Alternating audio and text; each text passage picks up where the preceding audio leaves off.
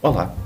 Neste 29 episódio da Conversar que a gente entende, conversei com o ex-presidente do Governo Regional da Madeira, Alberto João Jardim. Conversamos sobre a autonomia das regiões insulares que o convidado sente que está a ser asfixiada. Falamos também sobre o regionalismo, versando nas suas dificuldades em se implementar e na sua importância para o país. Para além disto, ainda falamos sobre o atual PSD de Rui Rio, sobre a atual direita, ou o espaço não socialista e o futuro do mesmo. Ainda conversamos sobre alguns problemas do país, da fiscalidade, as qualificações, etc. e algumas possíveis soluções. Foi uma conversa diferente do normal no podcast, com temas diferentes e por isso espero que gostem. Olá, sejam muito bem-vindos a este novo episódio da Conversar que a gente se entende. O convidado de hoje é o ex-presidente do Governo Regional da Madeira, Alberto João Jardim, a quem agradeço por ter aceitado o meu convite para estar aqui hoje e volto desde já. Prazer a todo meu devo começar por, eh, por dizer que muitas vezes me incomoda a forma como se ignoram os problemas da, da Madeira e dos Açores, em particular das regiões autónomas.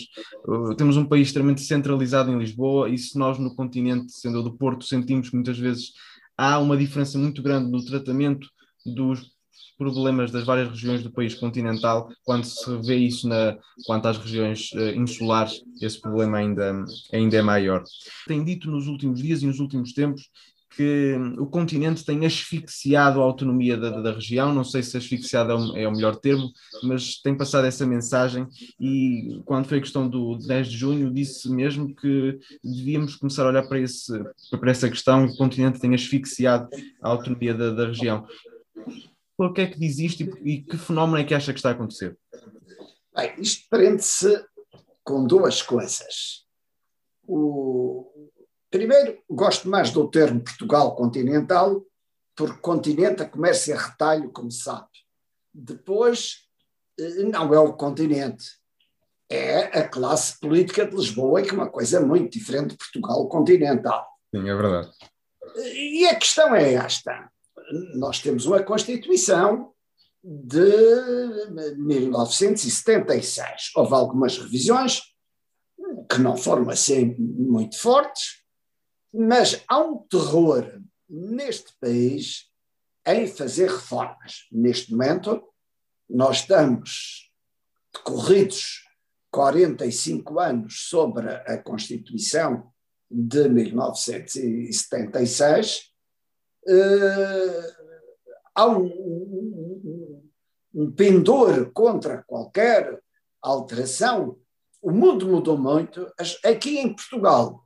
E é curioso, aquelas forças que se dizem de esquerda, e no meu entender não são, são as que mais são reticentes a fazer as reformas e a acompanhar o progresso. A questão começa aqui.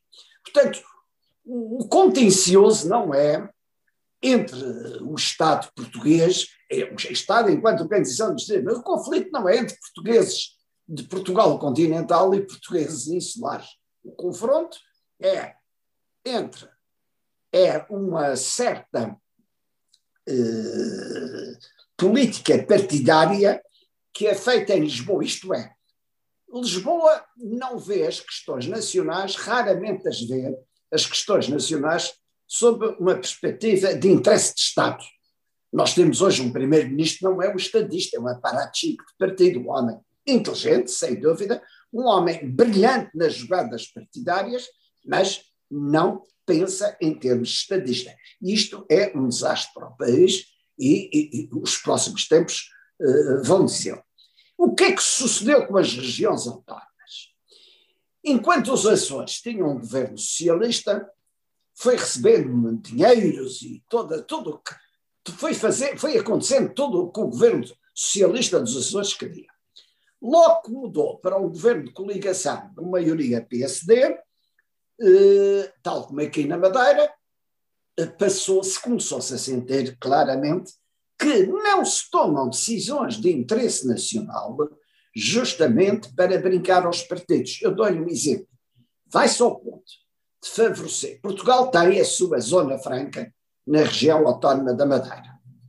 A zona franca significa em 10% eh, das receitas do território português, que é a região autónoma da Madeira. pois a atual governação de Lisboa tem ido ao ponto de favorecer os países concorrentes, Malta, Chipre, eh, Luxemburgo, contra a sua própria Zona Franca da Madeira. Porquê? Porque partidariamente é preciso deixar o governo da Madeira. Portanto, é assim que, infelizmente, ainda se faz política em Portugal. E o que sucede com o norte do país é exatamente a mesma coisa. Ainda há dias eu vi as taxas de execução da região de Lisboa e Val do Tejo e da região norte. É, é, é, é para aí quatro vezes superior a taxa de execução na região de Lisboa do que é na região norte, porque tudo está canalizado para aí. Mas agora deixe-me dizer uma coisa, com a minha experiência de, de há dois anos ter feito parte de, daquele grupo de sete pessoas que preparámos a descentralização regional, regional do país, a descentralização administrativa das regiões do país, e que entregámos na Assembleia da República um trabalho que está pronto, até como proposta de lei, não é uma proposta de lei, obviamente formal, não, não tenhamos Sim. esse poder, mas que foi o último trabalho até do professor Freitas do Amaral, que foi o nosso assessor jurídico principal nesse trabalho. Nós, nessa preparação, corremos o país todo. Nós sentimos que a maior parte das autarquias portuguesas queriam essa descentralização. Nós sentimos que as forças vivas desde entidades patronais a entidades sindicais, tudo foi ouvido. Das entidades patronais, a única que não queria regionalização era a CAP, mas isso prende-se com a superintendência em fundos destinados à agricultura, é uma questão muito particular, é uma história mais interessante. Mas o que depois eu vejo é que todas as regiões têm as suas elites. E eu não vejo. Depois, quando é conhecido todos que tanto o Presidente da República como o Primeiro-Ministro travaram essa regionalização. Sim. E eu pergunto, onde é que estão os líderes partidários das regiões? Onde é que estão as elites das regiões? Comem e calam, quer dizer, há pouco estava-me a falar, ah, também aqui no continente, fora de Lisboa, mas o que se passou no, em Portugal continental foi que, fora de Lisboa, também as elites estão a consentir que Lisboa faça e abuse dos seus poderes. Mas acha que há elites com poder fora de Lisboa para ou com poder mediático para fazer esse e para ter esse peso? Elites há, meu caro amigo, desde a cultura à ciência, às profissões liberais, aos professores, toda a gente, todas as classes sociais têm as suas elites e elas são de facto elites dessas mesmas regiões. Não vamos confundir elites com dirigentes partidários. Os dirigentes partidários, todos nós sabemos que na partidocracia portuguesa, e porquê é que eu digo que Portugal é uma partidocracia? Como você sabe, fora dos partidos, nenhum cidadão pode livremente concorrer, quer ao Parlamento Nacional, quer aos parlamentos das regiões autónomas. Isto é, o controle partidário. E o que é que sucede? Os líderes regionais dos partidos salvo honrosas exceções, aí em Portugal continental, sabem muito bem que se fizerem força, porque isto não pode suceder nas ilhas, nas ilhas, pelo menos no caso do partido que eu tenho a honra de pertencer e que ajudei a fundar, aqui nós temos uma autonomia também partidária completa. Sim. Portanto, o, mas na maior parte dos casos dos partidos, aí em Portugal continental, o que sucede é isto. Muita gente, legitimamente até, quer fazer a sua carreira política e sabe muito bem que pode perder lugares políticos a nível de Estado se enfrentar o, os cabeças do partido em Lisboa. E, portanto, eh, esta questão da regionalização também é travada, quer por elites, quer por dirigentes partidários, nas próprias regiões de Portugal continental eu, eu costumo dizer uma coisa uh, e que já foi publicitado. Só há um espaço político para preencher neste país. E esse espaço político é o da criação de um partido federalista.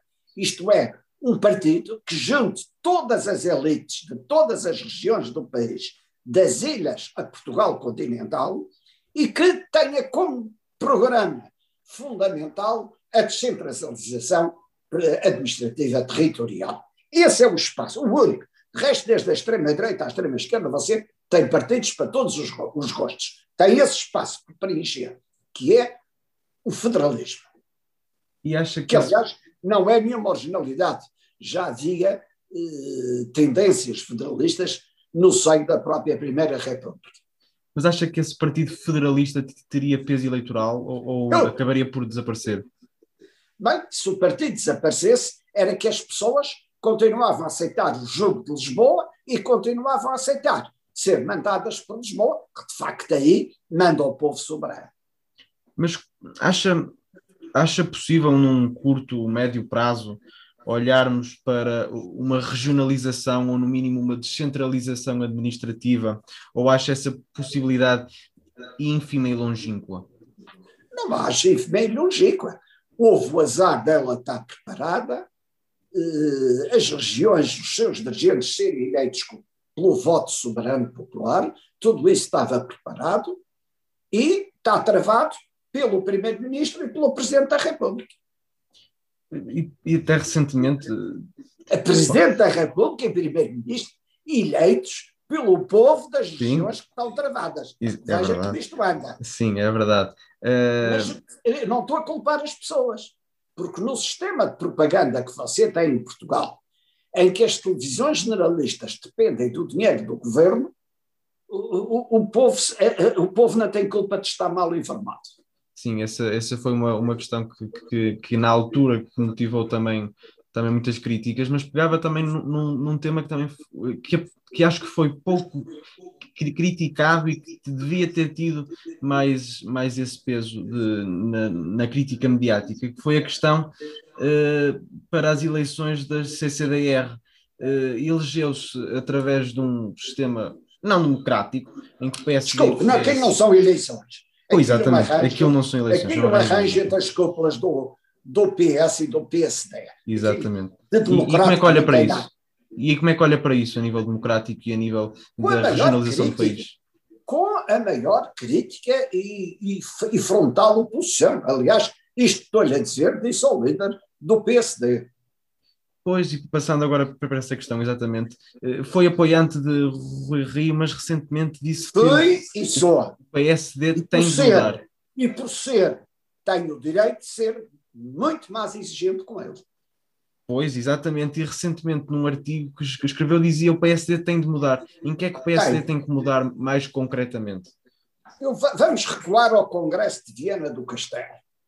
No Congresso de Viena do Castelo, eu disse: nós já vimos claramente eh, que o Costa eh, não quer nada conosco, é um colaboracionista do fascismo comunista, do PCP e do Bloco de Esquerda. Eh, portanto, estamos aqui a perder tempo à espera que o Costa um dia se lembre de nós para fazermos as reformas para as quais são precisas dois terços da Assembleia da República. Portanto, há que rever toda a estratégia. E para mim, a estratégia, porque também foi militar, a estratégia começa por a definição do adversário principal. Não vou usar o termo inimigo, que é o que as Forças Armadas usam. A definição do adversário principal. E neste conjunto de circunstâncias, obviamente, o adversário principal é António Costa, que trava tudo aquilo que o programa de Rui Rio e da direção do PSD eh, pretendia. E, por outro lado, isto significa que temos que executar dia a dia a nossa política nesta lógica do adversário principal ser Costa e, por outro lado, não andarmos atrás nem da agenda do Presidente da República, nem da agenda eh, do Primeiro-Ministro.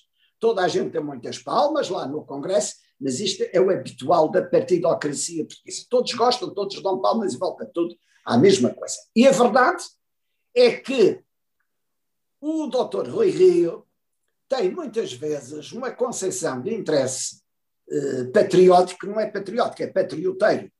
Compreende ele ao homem eh, com boa formação, é um homem que é um patriota, mas está sempre com medo de do conceito dele de interesse nacional estar a ser ofendido Ora, ele tem que perceber outra coisa, que o, o interesse nacional é não continuar estes cavalheiros a sabotar todas as reformas que são absolutamente necessárias e que serão ainda mais necessárias, tal como a economia estará no fim desta crise do Covid. E, e falava de, há pouco da dificuldade que este governo PS tem em reformar e uh, arriscar-me a dizer que, que, é o governo menos reformista da história de Portugal. Uh, pelo, pelo menos. Não, isso desde, é uma tradição jacobina. Desde 25 é de Abril. Jacobina, repare, nas várias heranças ideológicas, todos os partidos têm várias fontes de heranças ideológicas, mas uma fortíssima dentro do PS é que o PS procura espelhar um pouco a Primeira República. A Primeira República e, sobretudo, o Partido Democrata de Afonso, o Partido Democrático de Afonso Costa, que era um partido extremamente centralista e que era um partido jacobino. Vivia para o seu umbigo e assentava em, em vários postulados que fazia desses postulados dogmas. E por isso deu o desastre que deu. E, e, eles, e aí a razão porque o, o PS tem uma enorme uh, tem uma enorme dificuldade em reformar. Ali há isso, ali há isso, há cultura de ocupação e controle do Estado. O PS vive para lugares públicos, para ganhar lugares públicos, para tramar aqueles que não são deles e para ajudar, às vezes à custa do erário público, aqueles que são deles. Isto é, no fundo, a herança do Partido Democrático de Afonso Costa.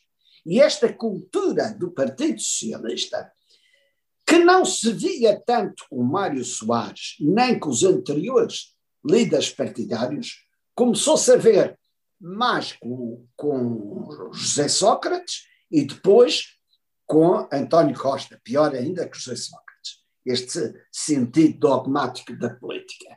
Dogmático é para Chico, Uh, e isto começou-se mais a ver, uh, isto piorou, que corresponde também a, um, a uma mudança de geração. Uh, quem viveu o 25 de Abril e teve na vida partidária até hoje, vê que até o fim do século passado, princípio deste século, os partidos são partidos de ideais e passam a ser partidos corporativos, partidos de interesses. Não é só em Portugal, eu na Europa vi isso é, é, em todo o lado. As pessoas hoje já não jogam em função de ideais, as pessoas jogam em função de interesses individuais, o que é que vai caber a mim, o que é que eu vou ganhar de participar nisto ou naquilo. E esta mentalidade reforçou e piorou a forma de estar do Partido Socialista na cena política, embora todos os partidos em Portugal, sem exceção, estão, neste momento, doentes com este sintoma da transformação do partido de ideais em partidos corporativos ou partidos de interesses. Dizia agora que todos os partidos em Portugal eh, estão doentes com essa passagem de, do, dos ideais para os interesses. Eh, como é que acha que pode haver uma reforma democrática para que a democracia volte a ser novamente mais saudável? Para já temos que começar por uma reforma interna dos partidos. E eu julgo aqui que a juventude portuguesa tem um enorme papel a desenvolver nisto. As Jotas não podem ser cordões umbilicais dos partidos. As Jotas não podem ser um local em que cada um já está preparando a sua vidinha. As Jotas têm que ser um lugar onde se cultivam duas coisas: ideais e as mudanças que esses ideais exigem. Isto é o papel das Jotas. Não é estar a fazer a cama para ver o que é que vem a seguir. E, de facto, as próprias Jotas tiveram uma forte uh, decadência uh, a partir do final do século passado. E depois, com a crise uh, económica global de 2008, é este fenómeno do puder generalizou-se por todo o hemisfério norte. Eu não digo hemisfério sul, porque eles, coitados, nem têm com que se generalizar estes interesses. Eu, voltava a, atrás à questão do, do PSD e, e, o PSD realmente tem tentado fazer reformas com o PS, o António Costa não tem querido, já disse inclusive que quando o PS depender do PSD que o governo cai, portanto claramente não quer o apoio do, do é, não, PSD. até de uma forma assintosa. Até Sim, de uma, de uma forma assintosa, exatamente. E mal educada. Eh, disse que não quer o apoio do, PSD, outro dia, inclusive, disse que Rui Rio era pior que um catavento, eh, e, portanto, o clima está mais crispado do que teve eh, durante a outra. Durante a outra Ai, o Costa que dissesse isso, nem queria ver a resposta que dava. Não, não diga aqui, não diga aqui. Sim, mas acha que, então, aí está, faz-te a pergunta, acha que o Rui Rio devia ser mais, mais conciso e mais, uh, às vezes, uh, combativo na forma como faz oposição ao, ao governo? Foi isso que decidiu o Congresso de Viana do Castelo.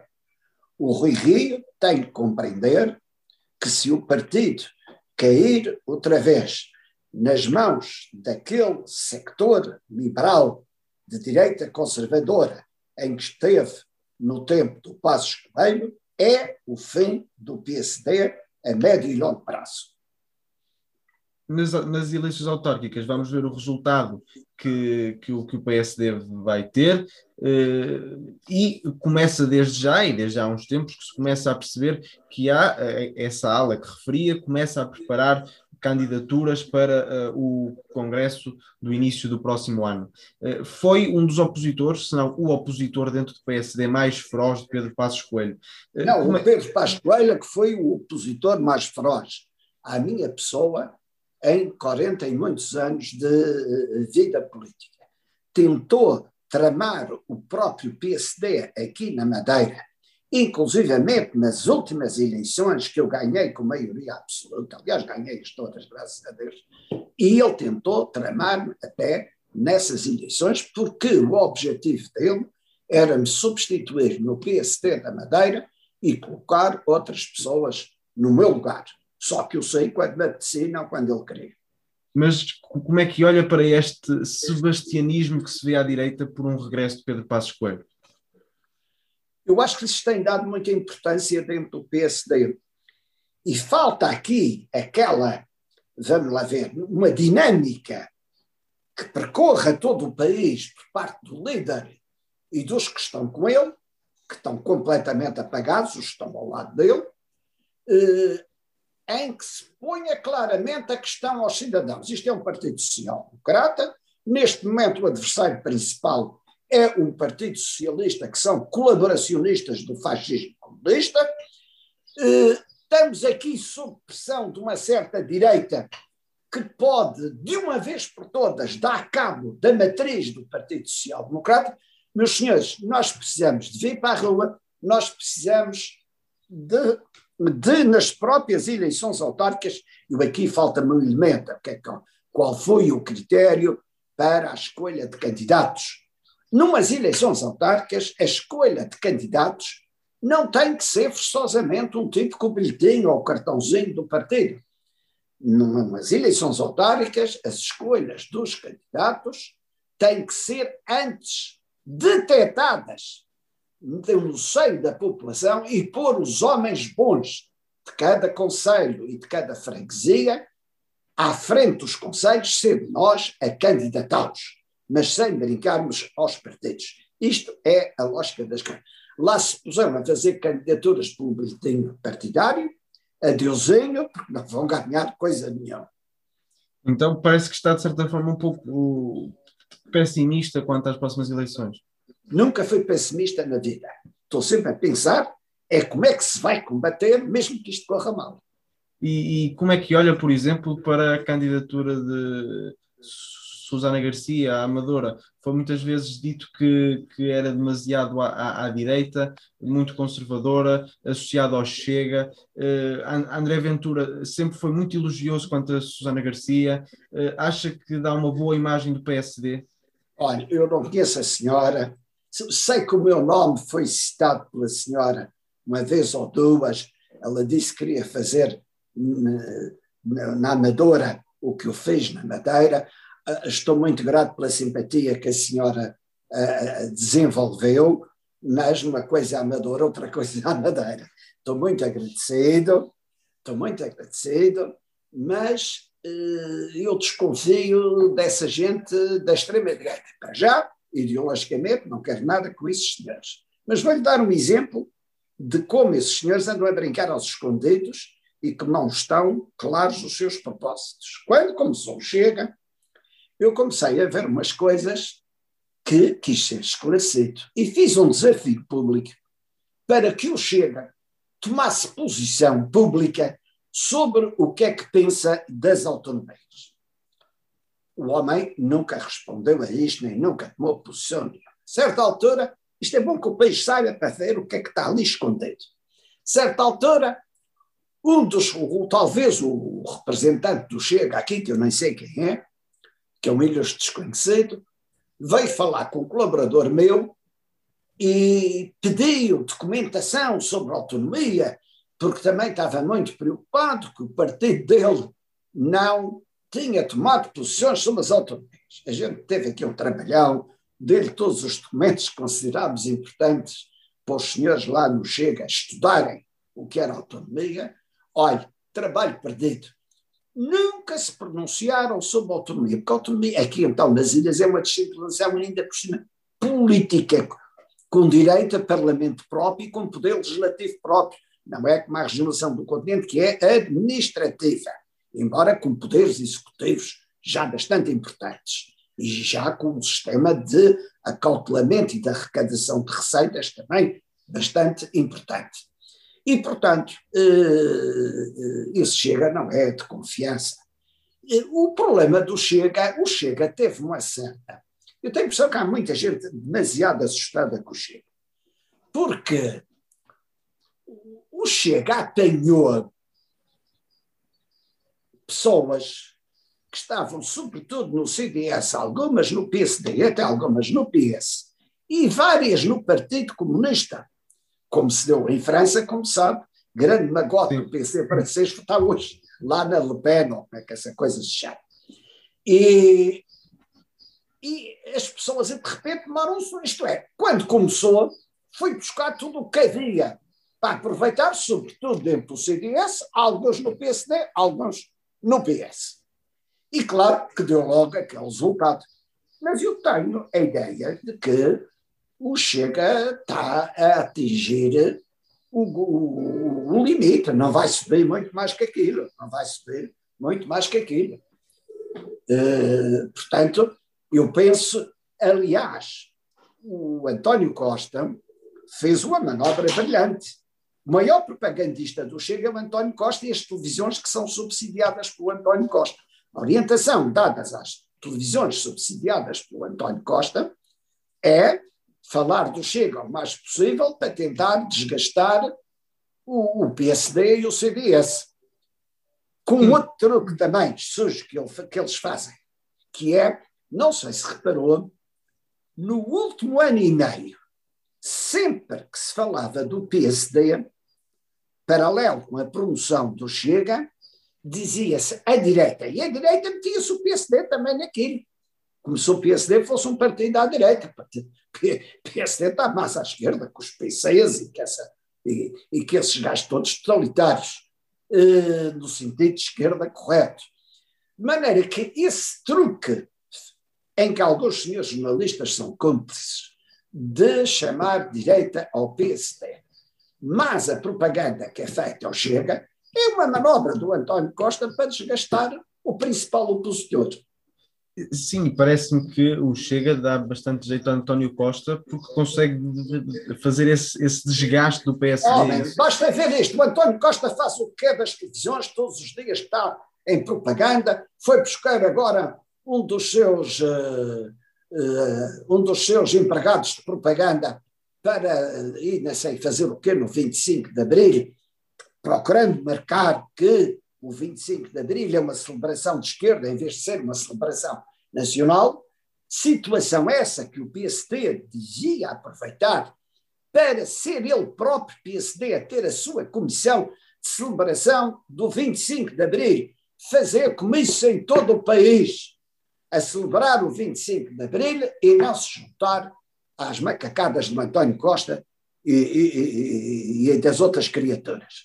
Portanto, tudo isto são manobras habilíssimas para ir-se fazendo a propaganda do Chega e para ir chamando direito ao PSD para haver no subconsciente. Eu fui oficial da ação psicológica no Exército, portanto, sei do que estou falando. E para no subconsciente das pessoas gerar uma ideia, ou chamar direito ao PSD, que a gente também tem qualquer coisa a ver com aquela coisa desgraçada que se chama o Chega. Repare como isto está bem montado. E a mim o que me irrita é que ninguém responsável na sede nacional do PSD desmonta esta coisa.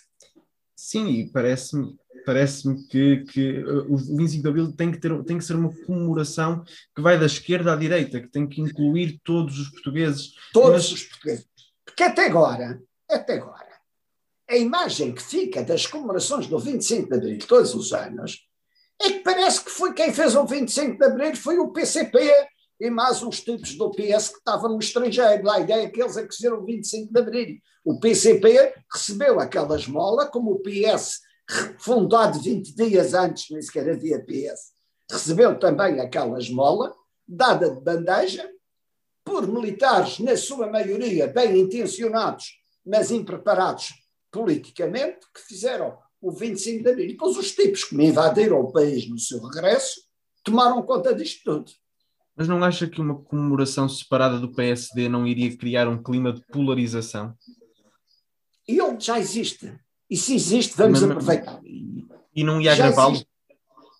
Mas qual é o problema de agravá-lo? Se não é possível haver consenso, então, bipolarmente, bipolarmente, vamos falar aos portugueses, os portugueses que escolhem. Eu sempre fui assim. Mas eu, sempre, se... eu nunca tive a preocupação de consensos todas as minhas maiorias absolutas assentaram no meu partido contra todos os outros juntos. Mas se se bipolarizar, cria-se dois lados. E nesses dois lados, o, PS, o PSD, que diz que não é que de direita, não fica mais próximo dos partidos à direita? Como Chega, por exemplo. o ser de direita ou de esquerda, pela governação é que se vê as coisas. Eu também, no princípio, diziam que eu era de direita, mas não sei o quê e tal. A certa altura até já tinha uns tipos de esquerda então a esquerda caviar odeia. Uh, aquelas esquerdas que o doutor Pinhal chamava o radicalismo pequeno burguês, esses tipos odeiam.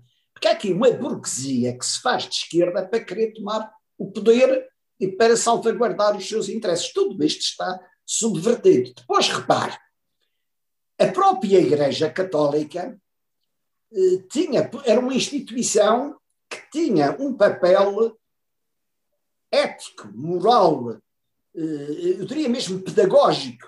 Podia-se não concordar, mas havia pedagogia feita. Neste momento, ela está retirada de qualquer falta ao dever de aconselhar os portugueses, falta ao dever de ter a posição de esclarecimento ético e pedagógico que deve aos portugueses, criou-se, por assim dizer, um vazio em que os, os povos têm sempre que acreditar em qualquer coisa que não percebam bem.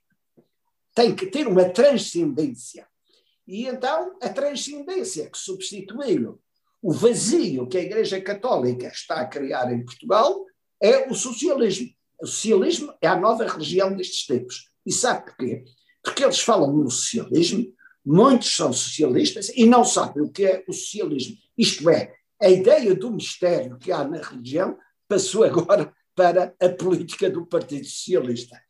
Dizia, dizia há pouco que o PSD não é um partido de direita, e isso, durante, a, a, durante a governação do PSD de Pedro Passos Coelho, Pedro Passos Coelho também chegou a dizer que o PSD que não, que não era direita. Mas a verdade Aí é que. O reino, não, não, desculpa, a, a, governação do Pedro Passos Coelho não teve nada a ver com a tradicional governação social-democrata, quer de Sá Carneiro, quer de Francisco Balsemão, quer de Durão Barroso, eh, quer, eh, portanto, já, eh, quer, e quer de Cavaco Silva, para amor de não tem nada a ver coisa com essa.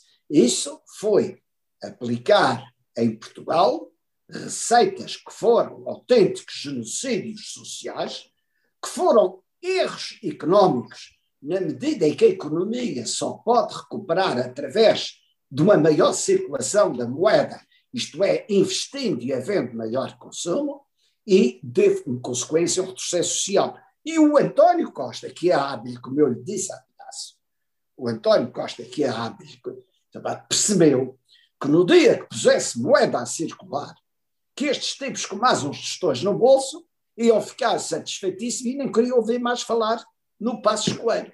E a mim o que me espanta e que me dói é que depois desse desastre governativo, virem outra vez querer recuperar uh, esse grupinho de uns indivíduos que querem passar por jovens e já não são jovens. Sim, mas também é preciso perceber que na altura tínhamos a Troika e que tínhamos um conjunto de, de coisas que tínhamos que cumprir, mas avançando aqui. Mas você porque... lembra-se muito bem, porque já era crescido nessa altura, desculpa agora brincar, que inclusivamente esse governo gabava-se de ter ido mais além do que a Troika. Sim, é verdade, é verdade. Mais, mas... E mais, e vou-lhe dar outro, outro dado. Eles, quando fizeram uma safadeza à Madeira, não nos meter no plano de recuperação económica ou financeira, porque eram as lutas internas dentro do PSD, eh, eu fiz uma aposta com o Passos Coelho. Nós tínhamos ainda um programa muito mais apertado imposto por ele. Eu disse: Eu vou mostrar a vocês que governo mesmo sem dinheiro e vou cumprir este programa. E você não vai cumprir o seu. E até hoje eu cumpri o meu, o dele, como foi provado depois tecnicamente, não foi cumprido, ele ainda me deve a aposta.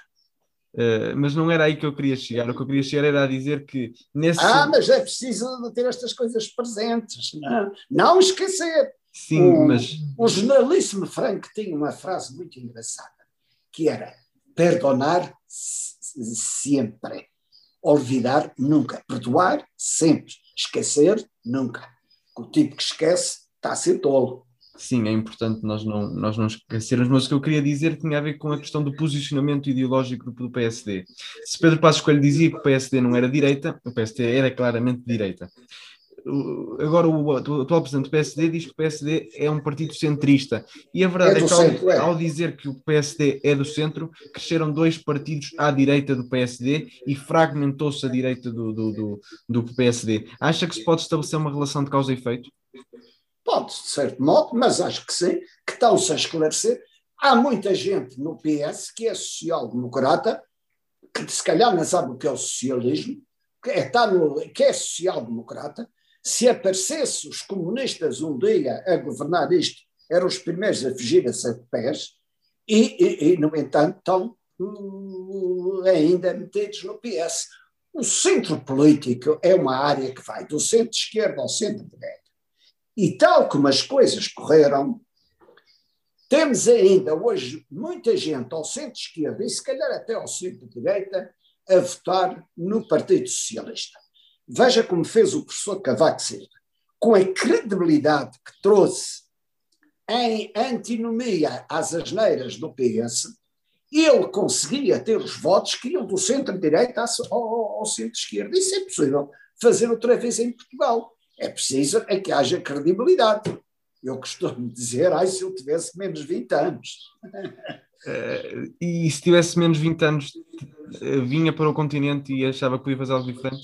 Ah, isso não, não posso dizer assim, esse não ia no, no, no coisa. Eu devo lhe dizer que uma vez ou duas pôs hipótese de eu ir para o continente e eu dou graças a Deus não ter embarcado nisso e deles também me terem feito obstrução lá porque eu fui feliz aqui e ninguém sabe o que ia acontecer lá. Sim, é verdade, e ninguém sabe o que ia acontecer aqui, mas governou sempre com maioria absoluta do, do PSD. Sempre. Atualmente, atualmente na Madeira governa-se uma coligação com o CDS. Uh, hoje uh, é difícil uh, imaginar. Não, atenção, atenção, atenção. As primeiras eleições regionais que houve a seguir o ter saído o PSD ainda teve maioria sim, absoluta. Sim, sim, Essa era a minha preocupação. Não deixar o PSD sem maioria absoluta. Calma aí. Sim, ainda agora, teve desta vez, agora, desta vez, é que não teve maioria absoluta. Sim. Uh, neste momento é difícil uh, antecipar uma possível maioria absoluta do PSD. Uh, considera uma possível federação à direita para o PSD voltar a ser governo? E se sim, essa federação deve incluir o, o Chega e, e, esse tipo de, de direita mais radical? Vamos lá ver. O que se passou nos Açores não, foi, não é uma coligação. Há sim, uma sim. coligação com o CDS e com o Partido Popular Monárquico e há um acordo parlamentar sim, é com o Chega, são coisas completamente diferentes. Sim, mas o Chega já tem dito que quer ir para o evidentemente, evidentemente que o PSD tem que se apresentar ao povo português com um projeto próprio e dizer, dei-nos a maioria absoluta que os nossos objetivos são estes, estes e estes, sem esconder nada, como fez o professor Cavaco Silva. Os nossos objetivos são estes, estes e estes. Isso é que é preciso fazer. Agora, se a certa altura nós temos mais votos que os outros partidos, e se PS e os partidos fascistas de esquerda são todos somados minoritários, é claro que o povo português não quer essa gente. E, portanto, deve-se fazer um governo, mas evitando que esse governo seja contaminado, mas com, o, tendo um sentido pragmático das coisas e resolvendo-se a questão através de acordos parlamentares. Porque se o PS faz acordos parlamentares à esquerda, com partidos que são totalitários, não estou a ver onde é que está a imoralidade de um contrato parlamentar à direita com um partido também é totalitário. As, as pessoas que não têm moral nenhuma para falar sobre isto são os socialistas, porque eles estão a salguentar à custa de partidos totalitários. Sim, e devo, e devo, dizer que acho que o acordo, e já, já o disse, que acho que o acordo dos Açores foi um acordo que não era necessário, porque bastava o PSD dizer ao Chega, então escolham ficar connosco o PS, e portanto o Chega teria de votar ao lado do PSD, ou então iria ficar ao lado do PS e daria o poder ao PS. Era um risco muito grande, porque nós, um risco, não sabemos, nós não sabemos o que é o Chega. E repara, eu há pouco estava-lhe a lembrar que quem lançou o Chega foi o António Costa.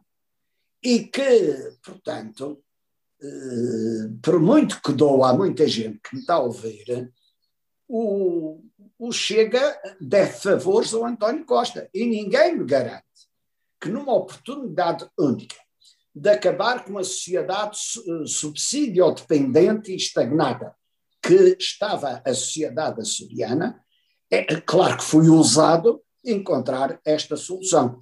Foi o mal menor. Aliás, eh, é bom lembrar a moral cristã em relação à moral menor quando um cristão está perante dois males sem terceira alternativa possível, deve optar pelo mal menor. Passava para, para, outra, para outra parte, que seria uh, falarmos sobre a questão que há pouco no início elencou da Zona Franca da, da Madeira. Uh, Exato. Em Portugal continental tem-se muitas vezes falado uh, e, e, à esquerda tem havido críticas a essa Zona Franca e o país ainda Olha, ter uma Zona Franca. Para você não perder mais tempo, se a Zona Franca tivesse em Sagres ou na Amadora, ninguém falava da Zona Franca. Então, Isto é mais um aspecto eh, de, uma, de um choque cultural num país que tem quase 900 anos e foi sempre um país centralizado e que não consegue. Repara, Portugal tinha um império de 600 anos e era um país centralizado de quase 900 anos. O império de 600 anos ruiu, ruiu no ano e meio num ano e meio. E, de repente, os únicos territórios, eh, eu não gosto de dizer ultramarinos, mas d'outre-mer, usemos o termo francês, para além do mar, que eh, permaneceram como território português, foram uh, os Açores e a Madeira. Mas os Açores e a Madeira continuaram sendo portugueses e querem ser portugueses. Não há aqui nenhuma ideia separatista. Se calhar o nosso mal é nos preocuparmos demasiado com o conjunto de Portugal. Mas nós que queremos ser portugueses, nós estamos aqui a ver que há essa, essa reação que houve no Portugal continental quando perceberam que os únicos territórios para além do mar que restavam a Portugal também tinham assumido uma estrutura política ou constitucional que não havia tradição anterior, qualquer tradição anterior de descentralização política na, na, na vida pública portuguesa. E isto culturalmente ainda não entrou na cabeça de certa gente. O problema de hoje, contencioso, é também partidário, porque continua-se a brincar aos partidos, os de lá querem tramar os de cá, os de cá dizem que a culpa é de lá, mas é também um problema cultural. Portugal não, não ganhou ao longo dos séculos, porque foi sempre muito centralizado. Repare, Portugal é a única nação da Europa que não tem feudalismo na Idade Média. O poder sempre teve no rei. Houve duas vezes que a nobreza e o clero tentaram levantar a cabeça e o rei cortou-lhes a cabeça, por simplesmente. Portanto, nunca houve uma tradição de descentralização política e isto é um problema cultural. Isto é um problema cultural hoje. E, portanto, essa história que você me diz, ah, mas coisas. Não, é um problema de localização. Está na Madeira, barulho. Se estivesse em Sagres, ou se estivesse na Amadora, ou, ou se estivesse em Carcavelos, já não havia problema com a Zona Franca. Mas acha que Portugal devia tentar fazer, de certa forma, um, Portugal como um todo, devia tentar fazer um choque fiscal para atrair mais competitividade e ter uma economia mais competitiva? Mas é que Portugal não o faz. Mas devia fazer. É o que eu pergunto. Fazer, mas repare, Portugal hoje tem para, vamos lá ver, em números absolutos, a carga fiscal portuguesa está a meio da tabela em toda a Europa. Mas em proporção aos rendimentos familiares e pessoais, a carga fiscal é das mais pesadas de toda a Europa. E isto porquê? Porque subsidia-se não, não apenas os necessitados, e muitas vezes não os necessitados, mas temos gente a viver de, de, de, desde cabazes de compras da associação A, B e C, de, depois subsídios disto e daquilo, gente que não precisa de trabalhar, e que vive à custa do contribuinte. E enquanto isto não for rigoroso, você não tem em Portugal um sistema de monitorização para ver o senhor X, o senhor Y, a família H, o que é que estas famílias recebem eh, a título gratuito. E, e, para ver se não está muita gente a sobrecarregar o erário público sem necessidades. Já lhe falo da fuga ao fisco, que é dos países mais acentuada fuga ao fisco.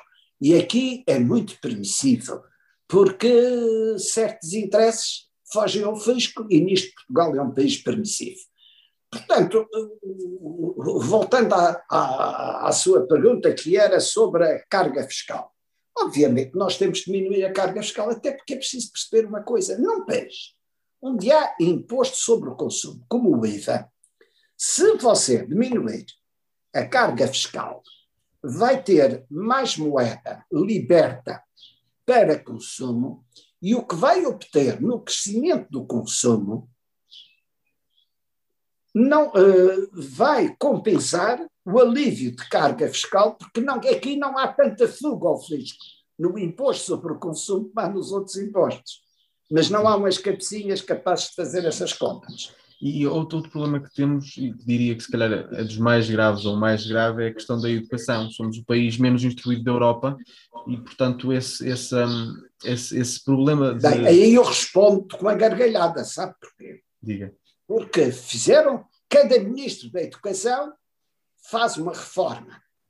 Uh, depois temos cada incompetente, às vezes, em ministro da Educação, que é de bradar aos céus.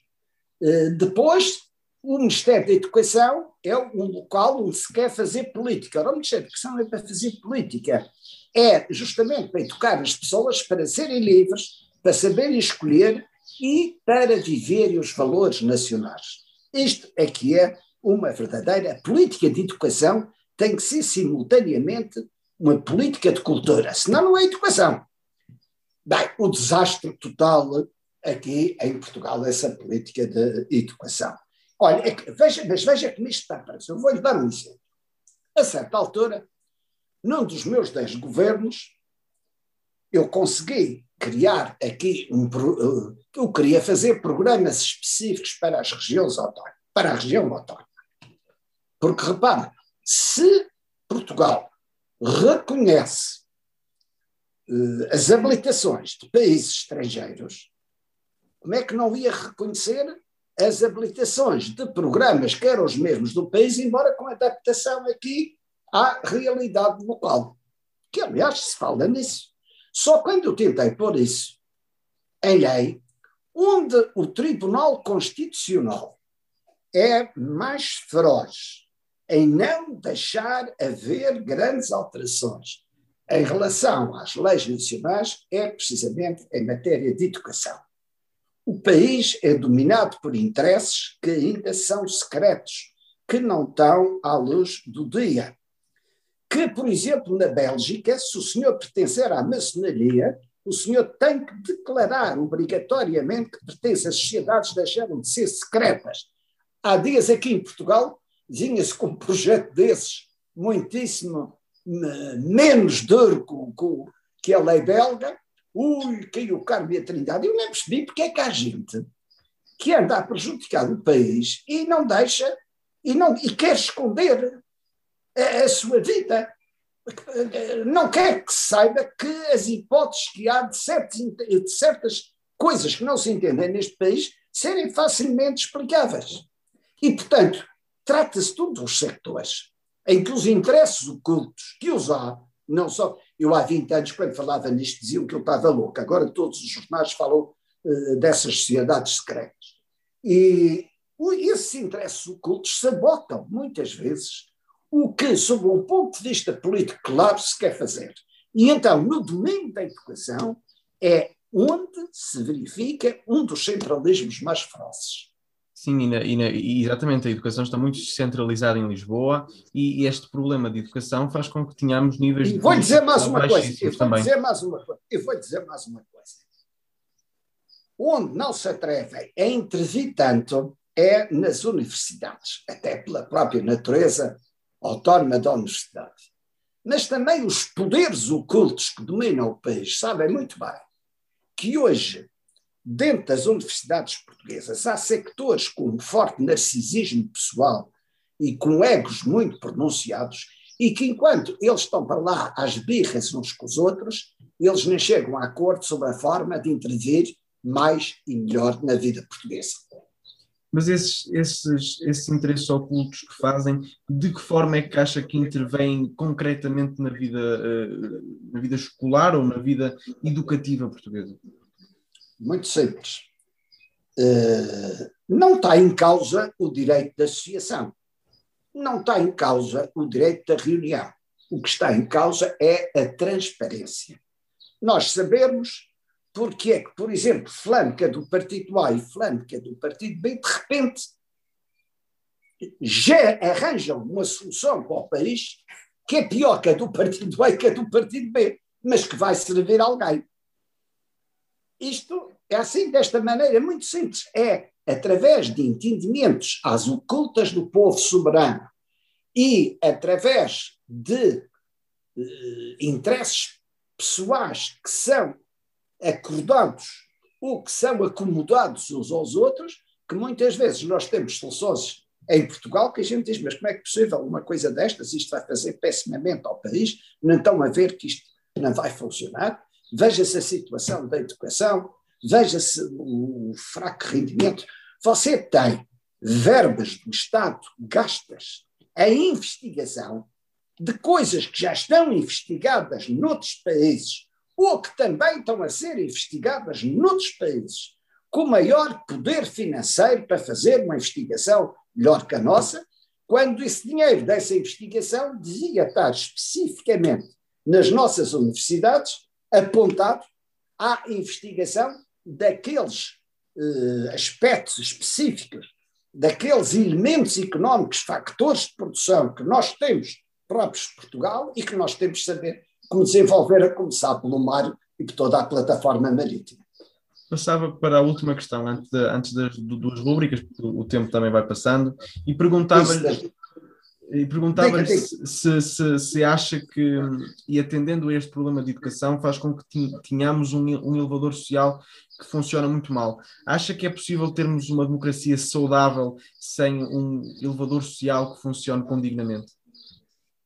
Não, o elevador social não funciona porque é isso numa estratificação uh, social. E repare que as políticas do Partido Socialista são geralmente contra a classe média. Porquê? A classe média é a massa crítica em qualquer democracia. Você está sempre a subir os ordenados mínimos, a subir os ordenados baixos.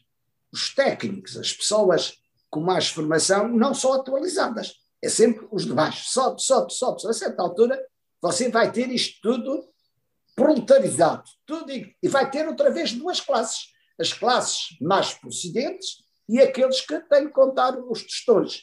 E isto é uma política.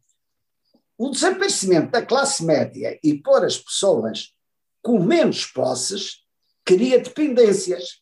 E ao poder político e às forças ocultas que dominam o país, interessa-lhes ter uma sociedade cada vez mais dependente para que a massa crítica na democracia se vá anulando e ser mais fácil o exercício do poder político. Mas acha que então que é possível haver uma democracia saudável com este país estratificado, como diz? Já acabei de dizer que não pode ser, por isso é que são necessárias grandes reformas em Portugal. Voltamos ao princípio. Agora, quem quer as reformas e quem não quer as reformas? Uh, acho que é a altura do povo pensar nisto, porque isto é muito mais importante que comer uma sardinha assada no Santo António. Sim, e passamos agora para as, as rúbricas. Pedir então que falasses de um ou de dois livros que achas relevante e que tenham marcado. Olha, um livro assim mais relevante, obviamente que eu deslumbrei-me em jovem com a leitura do Essa e, e, dos clássicos do final do século XIX. Uh, aliás, na altura escrevia-se bem, hoje escreve-se mal. Uh, isto no, domínio, uh, no domínio do romance, por assim dizer. Uh, obviamente, me deslumbrei com a poesia panfletária do Guerra Junqueiro, ao cinco Inglaterra, ao bêbado impudente, que tens tudo levado ao negro e à escravidão, panos e algodão, chitas e aguardente. Bem, esta poesia panfletária enche por completo.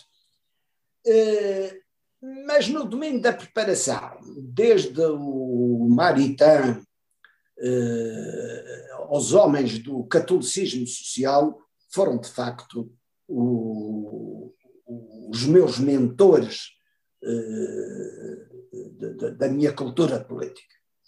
E, mas eh, a nível de pessoas concretas, individuais, há, há ah, alguém que tenha marcado? Olha, desde Francisco Sá Carneiro, eh, passando por um grande bispo que a Madeira tinha no 25 de Abril, que era Dom Francisco Santana, e que nós tínhamos um diálogo sempre muito forte com base eh, na doutrina social da Igreja e permitia-me fazer aqui reformas, arrancar com reformas importantes.